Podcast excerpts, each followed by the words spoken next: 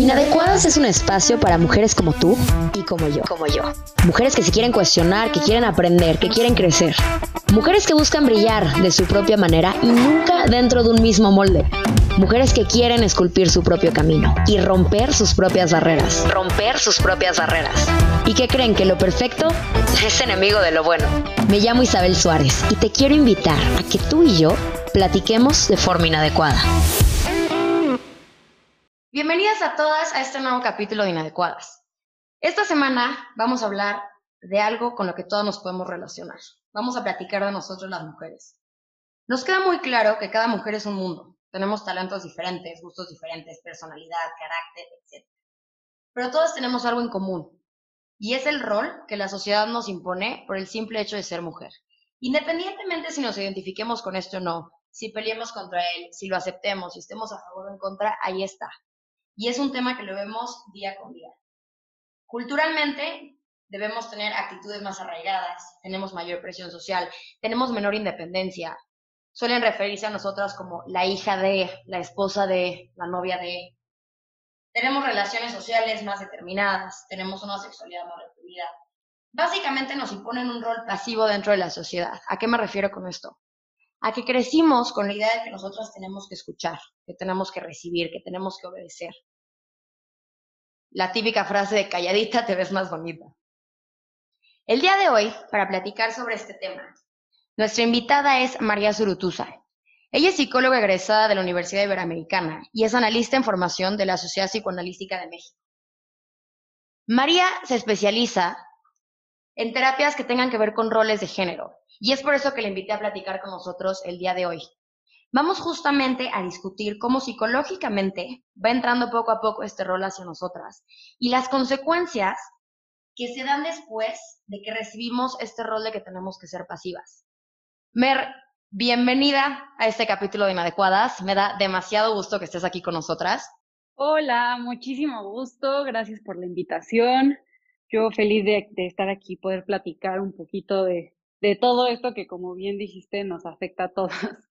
Para empezar un poquito esto, quiero que nos expliques desde el punto de vista psicológico cómo empiezan a entrar poco a poco estas etiquetas de roles hacia nosotras.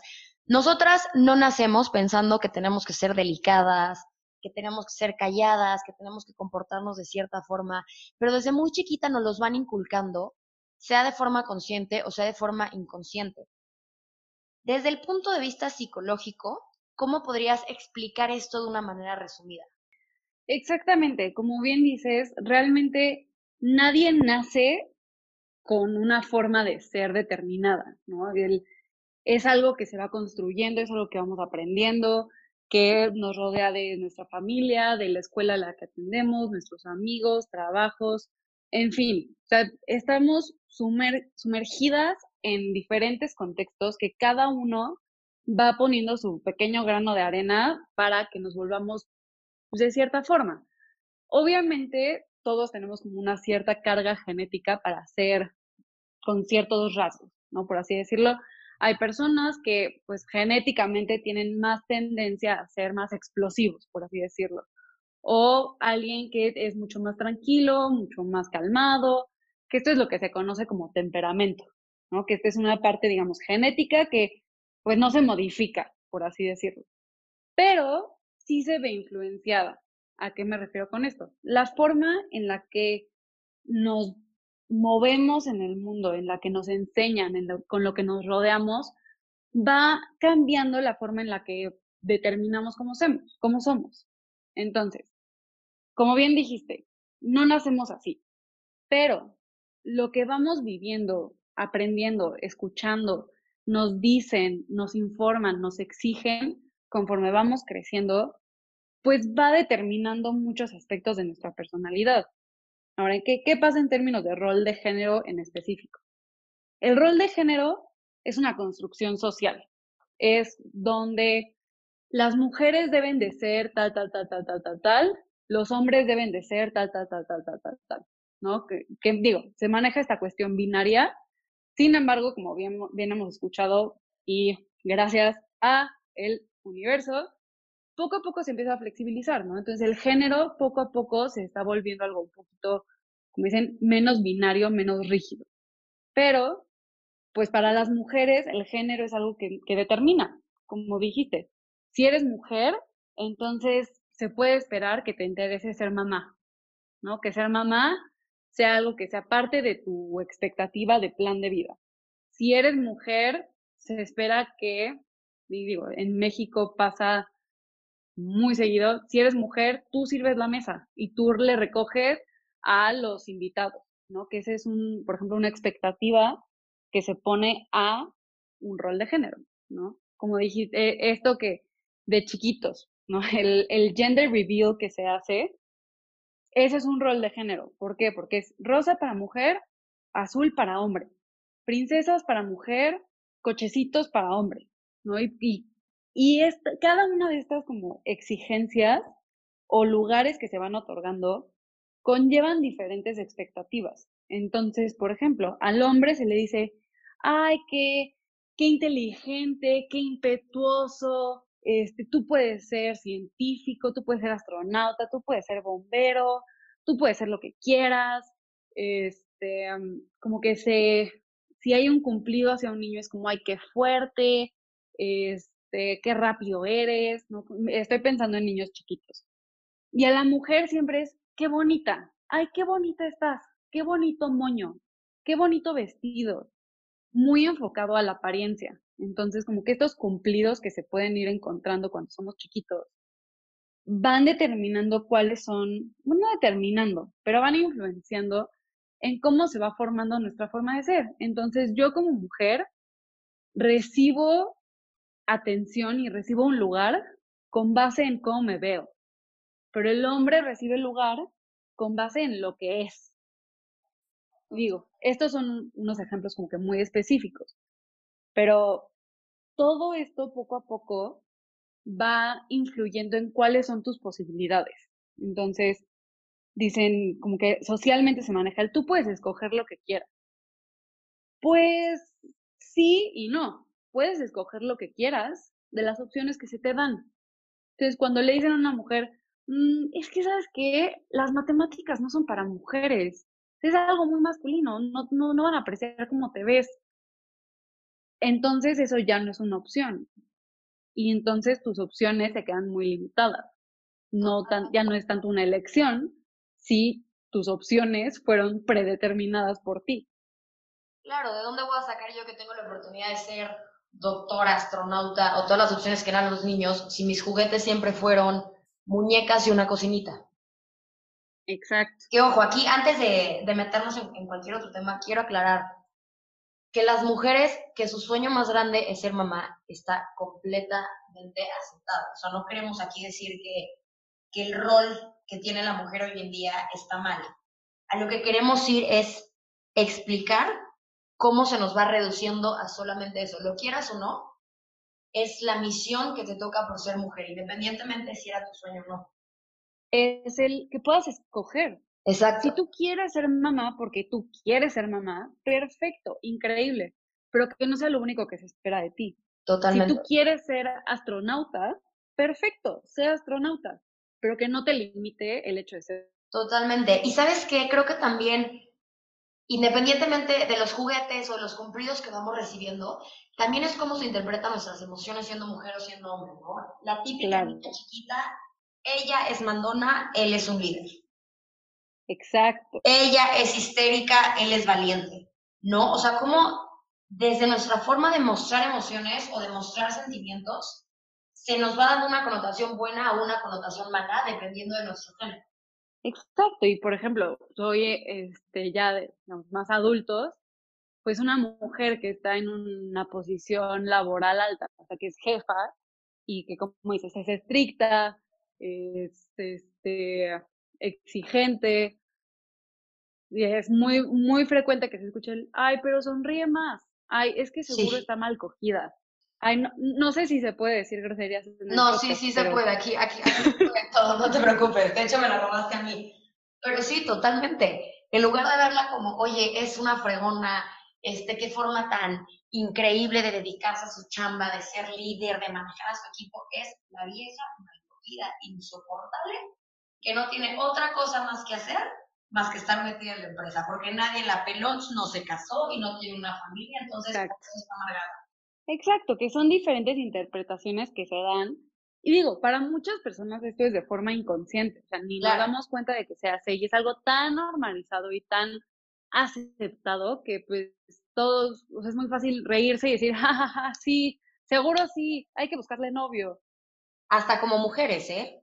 Claro, y es justo eso lo que al final del día va influyendo en, en nuestra identidad, ¿no? Donde, pues, si en la mesa de comer con toda la familia tú das tu opinión que no es como la más aceptada, entonces te sientes culpable por, por tener una opinión diferente o por decir la opinión enfrente de todos, porque la mujer, como dijiste, calladita se ve más bonita.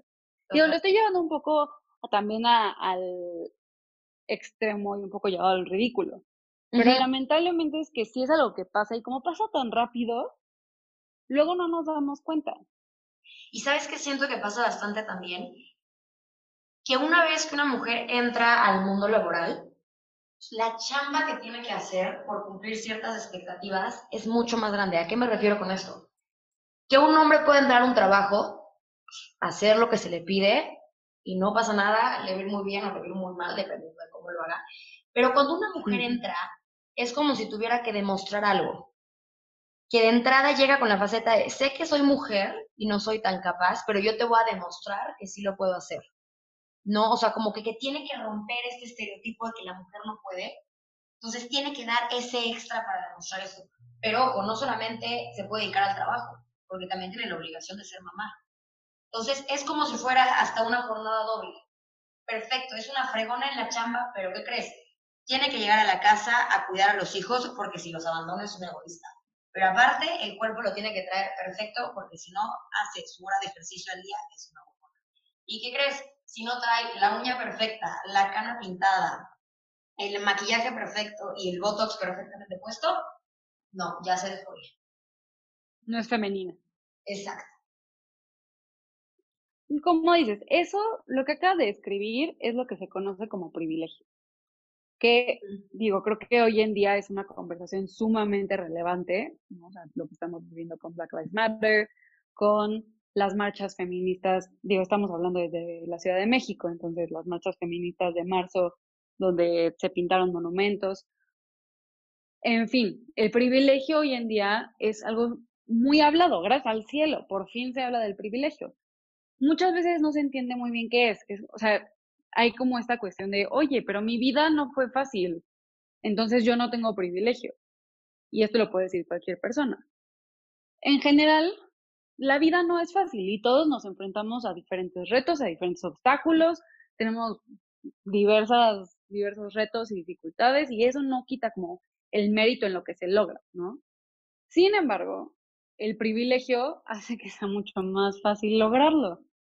¿Cómo, cómo se puede explicar este, esta cuestión de privilegio? Es como si es una carrera y con cada aspecto de privilegio que tienes, avanzas cinco metros. Entonces, si eres hombre, avanza 5 metros. Si eres blanco, avanza 5 metros. Si eres heterosexual, avanza 5 metros. Entonces, para el inicio de la carrera, tú ya avanzaste 15 metros y todos los demás se van quedando atrás. Y, y eso no es lo único. Si eres mujer, retrocede 5 metros. Afroamericana o indígena, retrocede casi casi que 10 metros. Si aparte de eso le, le sumas este nivel socioeconómico para avanzar o para retroceder, pues hay una disparidad en el punto de inicio de la carrera enorme. Unos avanzaron durante 30 metros y otro retrocedió 30 metros. Entonces, como dices, sí, sí hay un aspecto donde se tiene que compensar para llegar al mismo punto. Para el momento en el que la mujer, y digo, lo vamos a enfocar más en el tema de mujer, no significa que no existen otras vulnerabilidades, pero pues, enfocándonos en la mujer. Para el momento en el que la mujer ya llega al mismo punto, al mismo puesto que laboralmente el mismo puesto que el hombre, pues ella ya tuvo que recorrer 15 metros de más y aparte 3 kilos de pesas en los pies, ¿no? Porque hay mucho más exigencia. Y sabes que me encanta que justamente saques estos dos temas, el tema de las marchas y el tema del privilegio. Y te voy a decir qué le quiero agregar a lo del privilegio. estaba yo discutiendo con otras mujeres el tema de las marchas, ¿no? De, las primeras marchas cuando empezaron este, con el tema de, los monumentos. Entonces estaba este debate de que si era lo correcto o no era lo correcto. Y se voltea esta niña con la, bueno, esta mujer con la que lo estaba hablando, una mujer pues de una clase social alta, y me dice, es que sabes que yo no estoy de acuerdo en que exista una desigualdad laboral. Y le dije, a ver, ¿cómo, cómo se No, pues nadie. Y me dice, no, o sea, es que a ver, sé que las cosas sí están un poquito complicadas y que el tema del sueldo y que de repente el jefe raro verde y este tipo de cosas, ¿no? Pero me dijo, pero está en tus manos trabajar ahí o no. Entonces, si, si tú estás en un trabajo que no te están pagando igual, que el jefe se está pasando de lanza, pues salte de ese trabajo y busca otro. Y dije, qué fácil es poder decir, no estoy a gusto en este lugar, me voy a otro lado. Desde nuestro punto de vista, cuando hay 800 mil mujeres que sin ese trabajo se quedan sin comer y que es su única opción. Entonces, también entender que no porque esté pasando en nuestro círculo social o porque te haya pasado a ti, pero lograste salir de eso, quiere decir que las otras personas también pueden hacer lo mismo. No vivimos en, en contextos y en realidades completamente. Y el tema de las marchas, como el, una mujer que está marchando y una mujer que está protestando, una mujer que está levantando la voz y que ya no es pasiva y que ya no está calladita y que ya quiere opinar y quiere defender sus derechos, no es valiente, no es aplaudida, no es inteligente, no es formada, no, es histérica. Me da un coraje ver cómo en otras marchas donde el protagonismo no lo tuvo la mujer, voy a poner ahorita las marchas en tema de racismo en Estados Unidos, que a ver, son completamente necesarias y es una causa igual de grande que esta. Pero cómo esas marchas desde aquí son aplaudidas y es un sí perfecto, ya era tiempo de que hicieran esto y sí, ya estamos hartos, qué bueno que estén reaccionando por fin.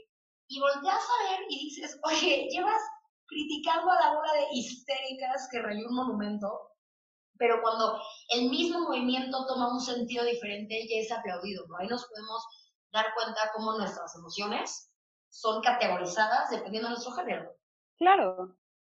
Oye, María, quiero pasar hacia el tema del embarazo y la maternidad. Cuando estaba peloteando este tema contigo, me gustó mucho lo que dijiste, el tema de, del embarazo. Que a ver, vamos a verlo de esta manera.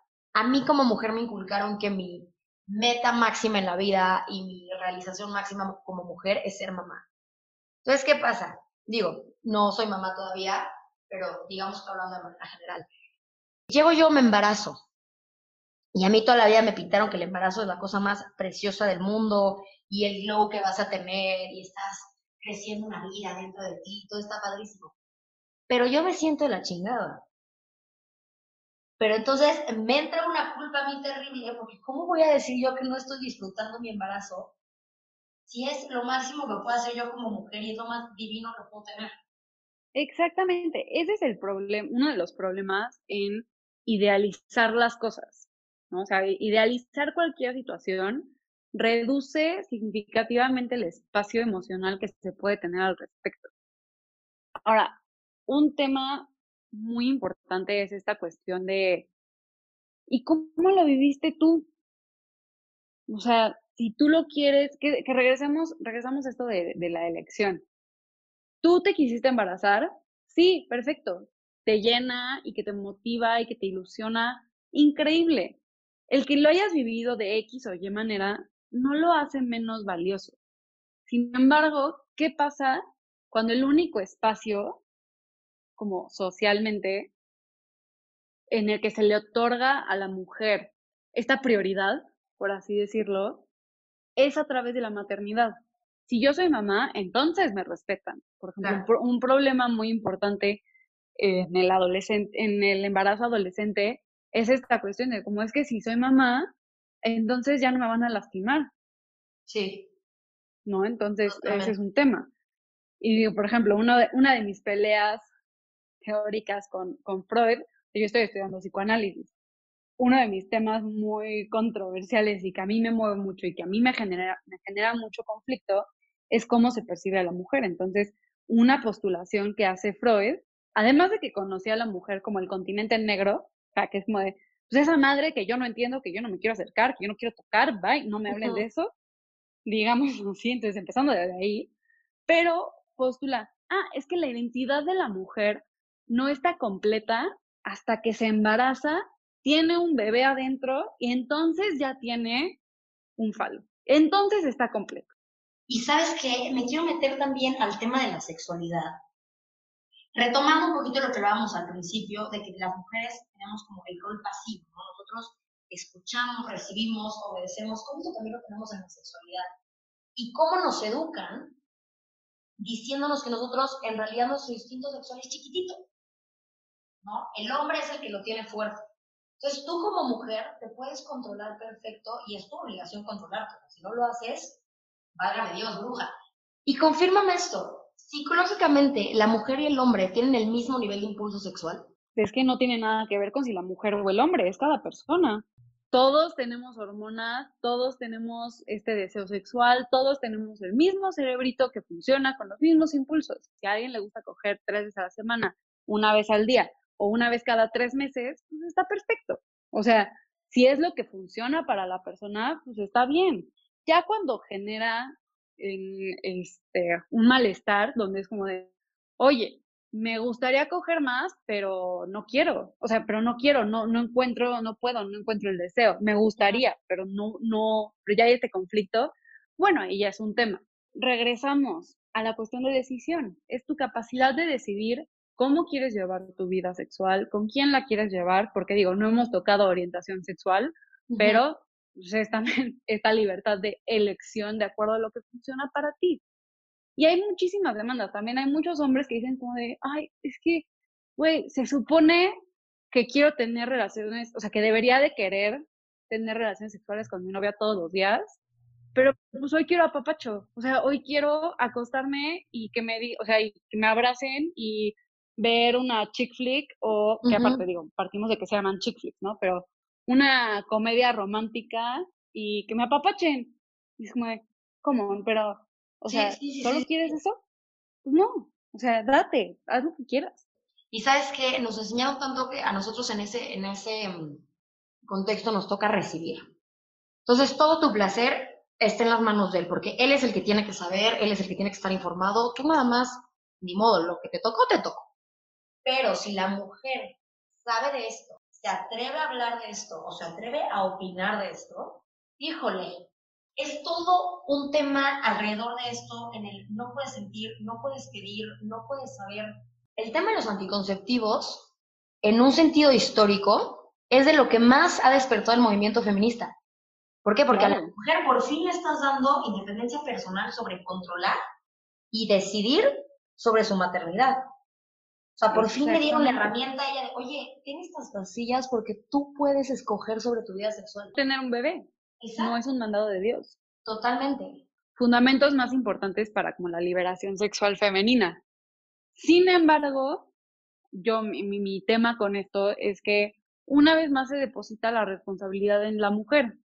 Claro. Donde tú eres la que se tiene que tomar hormonas, al mismo tiempo y que tu cuerpo sea el que sufre los, las afectaciones. Y el hombre nunca se entera. Salió un artículo hace como dos o tres años que decía que estaban haciendo una pastilla anticonceptiva para hombres. Y entonces que decían como no, pero pues estaban haciendo los, los, eh, las pruebas con pues, esta muestra de hombres, ¿sí?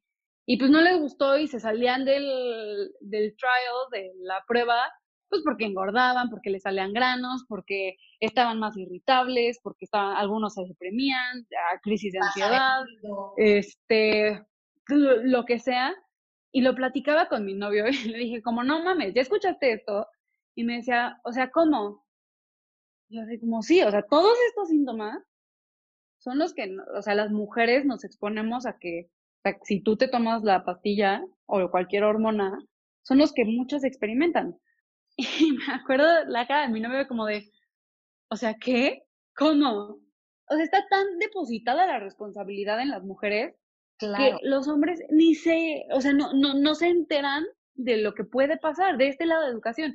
Y esto no es culpa de los hombres, es culpa del sistema, ¿no? O sea, del sistema que no se encarga de educar, de la parte de educación sexual súper importante, que sí dices como de, oye, hay un mundo de información que nunca en la vida nos han brindado. Que nunca se brinda, exacto. Y sabes qué, Mimer, quiero llegar a la parte que más me emociona de este capítulo, hablando sobre este rol pasivo de la mujer, y me quiero meter al tema de la violencia. Justamente como ya les había dicho antes, peloteando ese tema con María, empezamos a platicar un poquito de esto y cómo el ser educadas de esta manera pasiva, de el callar, de escuchar, de obedecer, puede darse poco a poco que yo esté recibiendo señales de violencia, pero que o no me dé cuenta, o no sienta que pueda hacer algo, o me dé miedo hablarlo, y cómo esto poco a poco se puede ir acumulando, terminando en una situación de violencia. Dijiste una analogía de, la rana en la olla, Mer, si no las puedes platicar un poquito, que me pareció un gran, gran ejemplo. Sí, claro, a mí, yo también la verdad es que es mi analogía favorita para este tema, porque como dices, hay muchas situaciones en las que se orilla, una enfocamos nada más a la mujer, pero pues, sin embargo en cualquier ciclo de violencia, donde se van juntando cosas chiquititas hasta que al momento que te das cuenta ya es tarde. Entonces la analogía que le platicaba Isa es que es como si tienes una olla de agua sobre la estufa y tienes una rana. Pones la olla de agua con el agua ya hirviendo pues intentas meter a la rana en esa olla, va a salir, pero volada. O sea, santo salto que va a dar hasta el otro lado del cuarto para evitar tocar el agua hirviendo.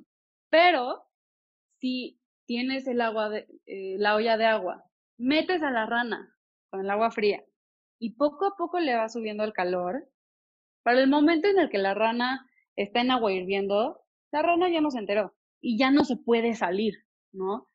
Pasa algo similar en las cuestiones de relación, de violencia, eh, sobre todo en relaciones de pareja, pero pues también en violencia familiar, ¿no? Donde va poco a poquito, ¿no? Primero es, puede ser un, ay, es que deberías de cambiar cómo te vistes, es que no te ves también así, es que mejor ponte esto para que no te volteen a ver porque te estoy cuidando.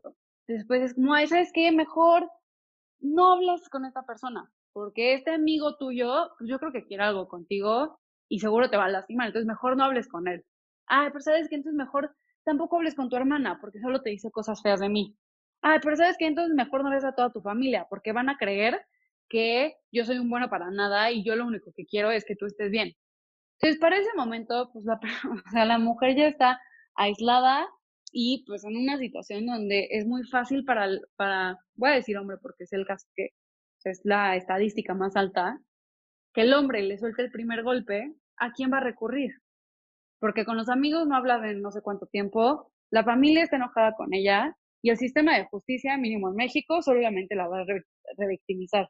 Entonces, ¿a quién acudes? También pasa esta cuestión de, pues es que si le digo algo, nada más se enoja más. Entonces, para evitar que me pegue, para evitar que me mate, pues le voy a dejar que me pegue que cuando lo escuchas de fuera, dices como, güey, agua hirviendo, agua hirviendo. Claro, te brinca, pero no entiendes tú que detrás de esto hay un tema psicológico enorme. Ajá, es una indefensión aprendida, es una cuestión de desesperanza, ¿no? El como de, pues esto es lo mejor que voy a poder tener. Muchas veces también es como, no, pues es que es el papá de mis hijos, entonces, pues, ¿qué voy a hacer? ¿No? Le debo el estar en ese espacio. Y la verdad es que el tema de violencia, particularmente de género, es algo, bueno, que a mí me genera muchísimo dolor, porque es pensar, oye, en este país matan a 10 mujeres al día. Y aquí es cuando yo digo, el monumento, el monumento lo pueden recuperar, lo pueden volver a hacer, lo pueden renovar, lo pueden curar, lo pueden hacer no sé qué. Oye, pero a Fátima, ¿quién la trae de regreso? Totalmente. O a Abril, o a Andrea, o a Carla, o las 10 mujeres que, que matan cada día. Y sabes que nos, nos brinca tanto el hecho de que es que las están matando. He escuchado varios comentarios de amigas o de niñas que están en mi, en mi entorno, por así decirlo, que dicen, es que, ¿de cuándo acá todos los hombres decidieron matar? O sea, ¿en qué momento todos empezaron a matar? Y es una ver, no. O sea, la situación siempre ha estado así. Hoy en día sí, sí está peor, pero sobre todo se está documentando. La gente se está empezando a enterar de esto. Y dos, el cuate no se despertó y decidió matarla. El cuate lleva viviendo esa violencia de forma gradual hasta llegar a esa situación.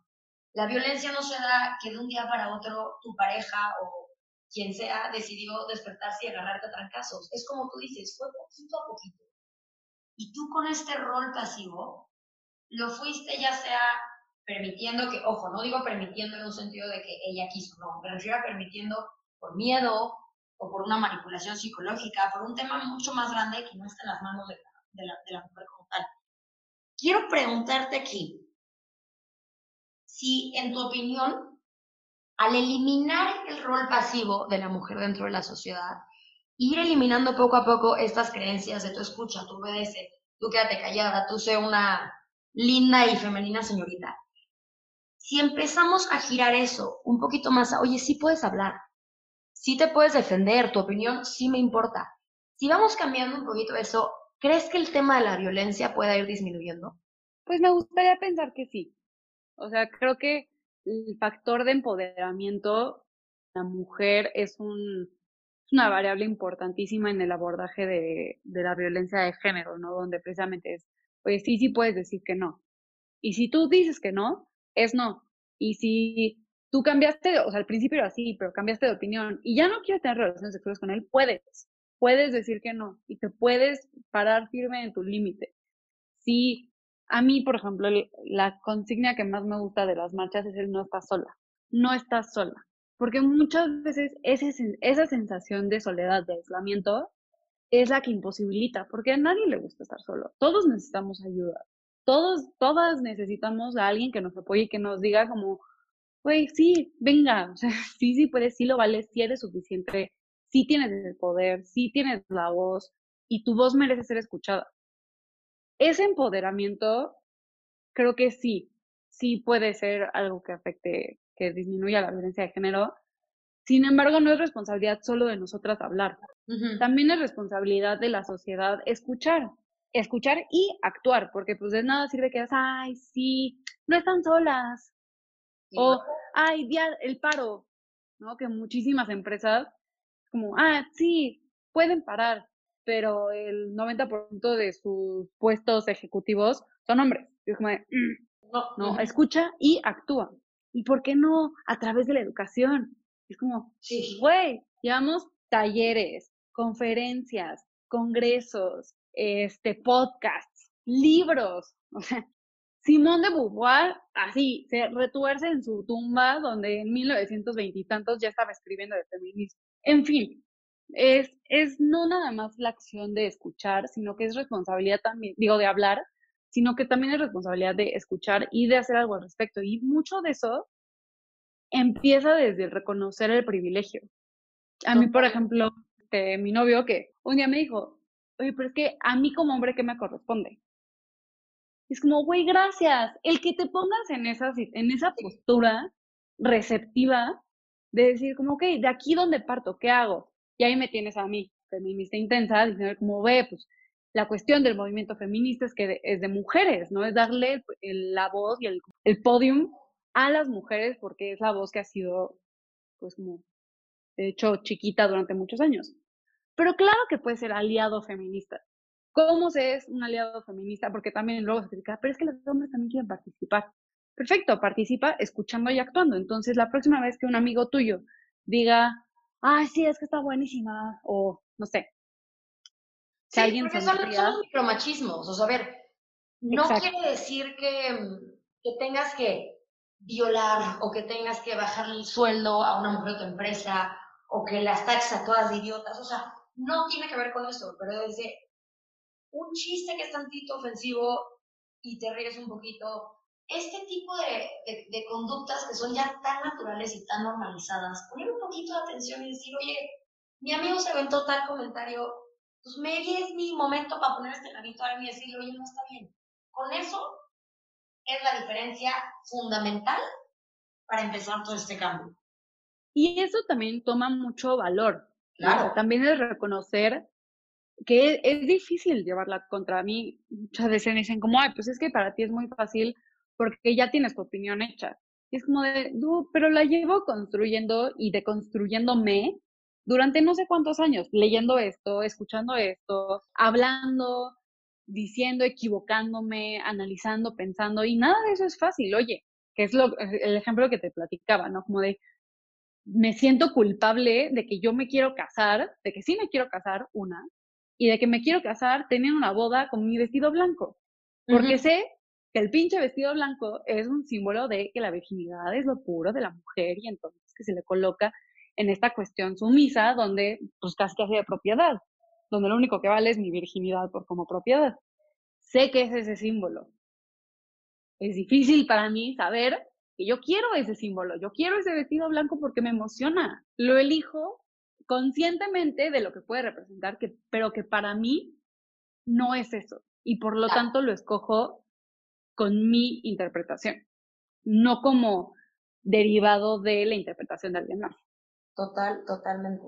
Para empezar a concluir un poquito, quiero que me platiques, tú como psicóloga, ¿qué herramientas puedes dar para empezar un poquito nosotros como mujeres a cuestionarnos sobre qué queremos seguir y qué no, qué ideales voy a creer y cuáles voy a rechazar, aprender que no tengo que sentir culpa por no querer cumplir el rol social que me están imponiendo como mujer y cómo poder salir adelante en un sentido de éxito laboral y de éxito personal, teniendo ya todo este bagaje de creencias que me han inculcado.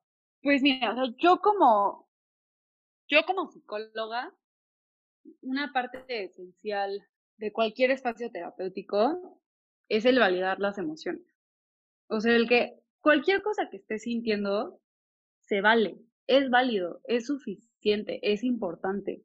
Entonces, si te estás sintiendo triste, te estás sintiendo enojada, te estás sintiendo feliz, si te estás sintiendo como sea que te estés sintiendo, el validar y dar un espacio para mí es de los aspectos que más funcionan de cualquier terapia, ¿no? Y porque digo, en el mundo de psicología luego hay esta discusión como, no, no, no, pero es que esta corriente funciona mejor que la otra, pero no sé qué, pero entonces esta está peleada con la otra. En fin, para mí lo más importante, el primer paso en cualquier terapia es validar. Me interesa escucharte.